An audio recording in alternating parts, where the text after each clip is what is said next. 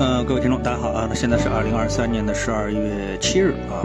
那么今天呢，呃，我不想聊这个股市啊，因为这个股市呢，嗯，是一个中长期的一个判断啊，每天都去判断，我一直认为意义不是很大啊。嗯，我们更多的呢是关注在这个学习上面啊。那么今天呢，我跟我的在财经圈的几个朋友呢有这么样的一个对话，我先跟大家分享一下啊。嗯，大家呢看到了一篇啊，是十一年之前财经采访吴敬琏的文章啊。那么他当时呢对整个中国的经济啊制度啊，还有这个股票做了很多的判断啊。现在过了十年之后看呢，发现呢，呃，非常的这个具有前瞻性，所以大家呢都非常佩服。那我就跟我这个朋友说，我说呃，几年前呢我就跟你说这个比特币啊和美股啊都可以。这个嗯买入啊，或者说是去研究一下啊，但是呃你怎么不佩服我？怎么不说我有前瞻性呢？啊，那么然后呢，他给了我这样的一个回答，他说，呃，在一九年啊，他买股票也挣了两倍啊，然后零二零年又挣了一倍啊，所以呢，他觉得没有这个研究美股和其他投资品种的必要性，对吧？那么，然后呢，我也就没有再跟他聊下去。但是我心里想呢，呃，这个问题其实是这样的，就是，呃，其实呢，有的时候一个人呢，就是说，呃，你其实不能成功的太早，啊，为什么呢？因为你成功太早之后啊，你可能就会陷入到一个就是成功的魔咒当中啊。为什么呢？你觉得这个全世界啊，呃，特别是对你来说，就挣钱，这是一个，就对你在这个世界上，你觉得这是一个挣钱的最，呃。妥的啊，最可靠的一个方法，那其实就很容易把自己就给呃狭隘化了啊，所以我们发现很多的股票做股票的人啊。他就是在刚进入的股市当之后呢，他就挣了几笔钱，而且当然挣的也不少啊。就对他个人来说，他说他挣的很不少。然后呢，他这一辈子呢就扎在 A 股里面就拔不出来了啊。呃，因为他始终觉得他是在这个 A 股市场里面是呃有能力的啊，是一个股神啊。那么像这样的人呢，我觉得不管是我还是你，可能在身边都不缺乏这种人啊。但是到事实呢，到最后其实也不见得有什么太大的一个成果，对吧？那么。这里面的区别点在哪里呢？我觉得呢，就是对一个人来说啊，学习能力其实非常重要的啊。就是说，你应该是不断的啊，我认为啊，你应该是不断的去拓展你的眼界。除了你自己扎根在的一个投资领域之外呢，你还得看这个投资的方向，它是不是有什么不足啊？比如说波动性太大啊，比如说交易制度啊，或者是交易的工具太少啊，呃等等之类的，对吧？从各个方面去考察，是不是啊，在你的已有的这个。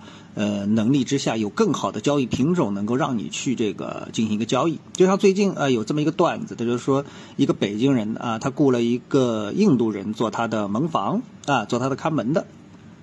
然后呢，就把一堆价值投资的书呢介绍给这个印度人，然后这个印度人呢拿了这堆书学习之后呢，就回去回到印度啊，然后呢实践在这个印度股市上去实践，然后呢，哎取得了非常好的投资回报啊，在印度买了别墅啊，然后回过头来呢就问这个北京人，他说你是不是在 A 股市场上？既然你说的这么对，对不对？你在 A 股你你是不是也买了别墅啊？那这个中国人或者这个北京人啊是有苦说不出，对吧？所以呢这里面呢就是存在着就是相同的。技术在不同的投资标的上可能实现的结果完全不同，这个呢就需要你去学习啊，这是一个更广泛意义上的学习。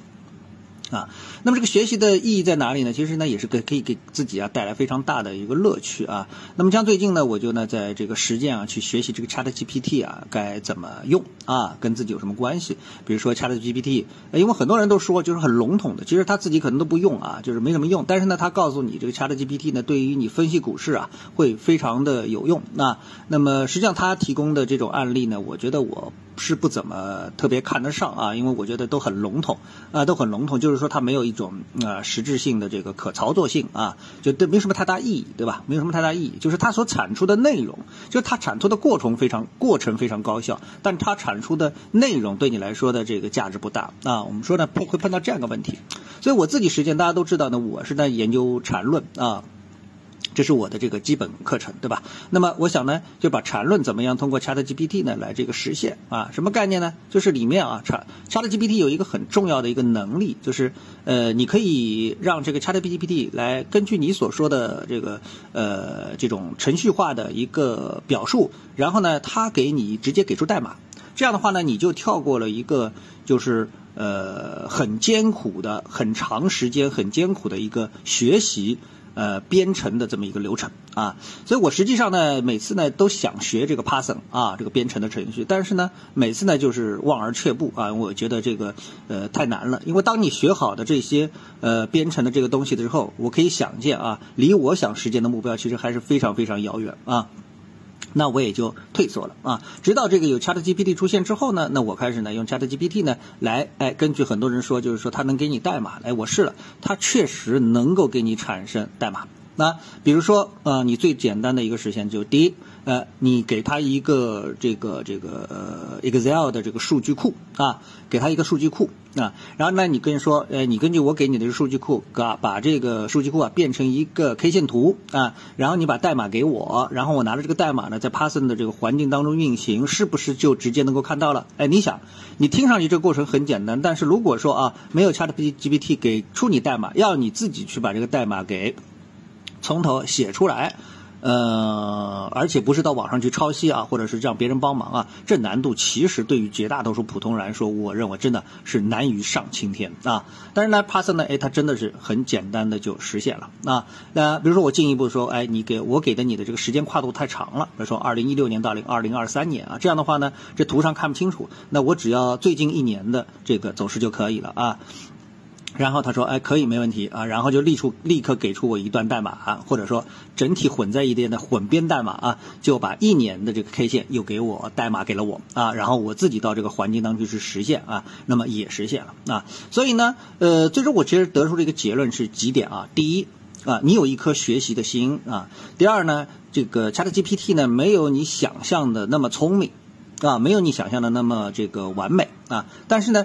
呃，ChatGPT 第三点，ChatGPT 确实是非常的厉害啊！关键你看你是怎么样去用它啊！所以综合几点之后呢，那么你只要贴近它，不断的学习，我相信这个世界真的会因为人工智能而出现实质性的变化啊！那么还是我之前说的，就是到最后你会发现，你用的是老头机还是智能手机，对你在这个世界上的定位会产生原则性的分歧！好，那么今天呢，我就跟大家交流一下啊，我自己的一个亲身的实践。谢谢各位收听，我们下次的节目时间再见。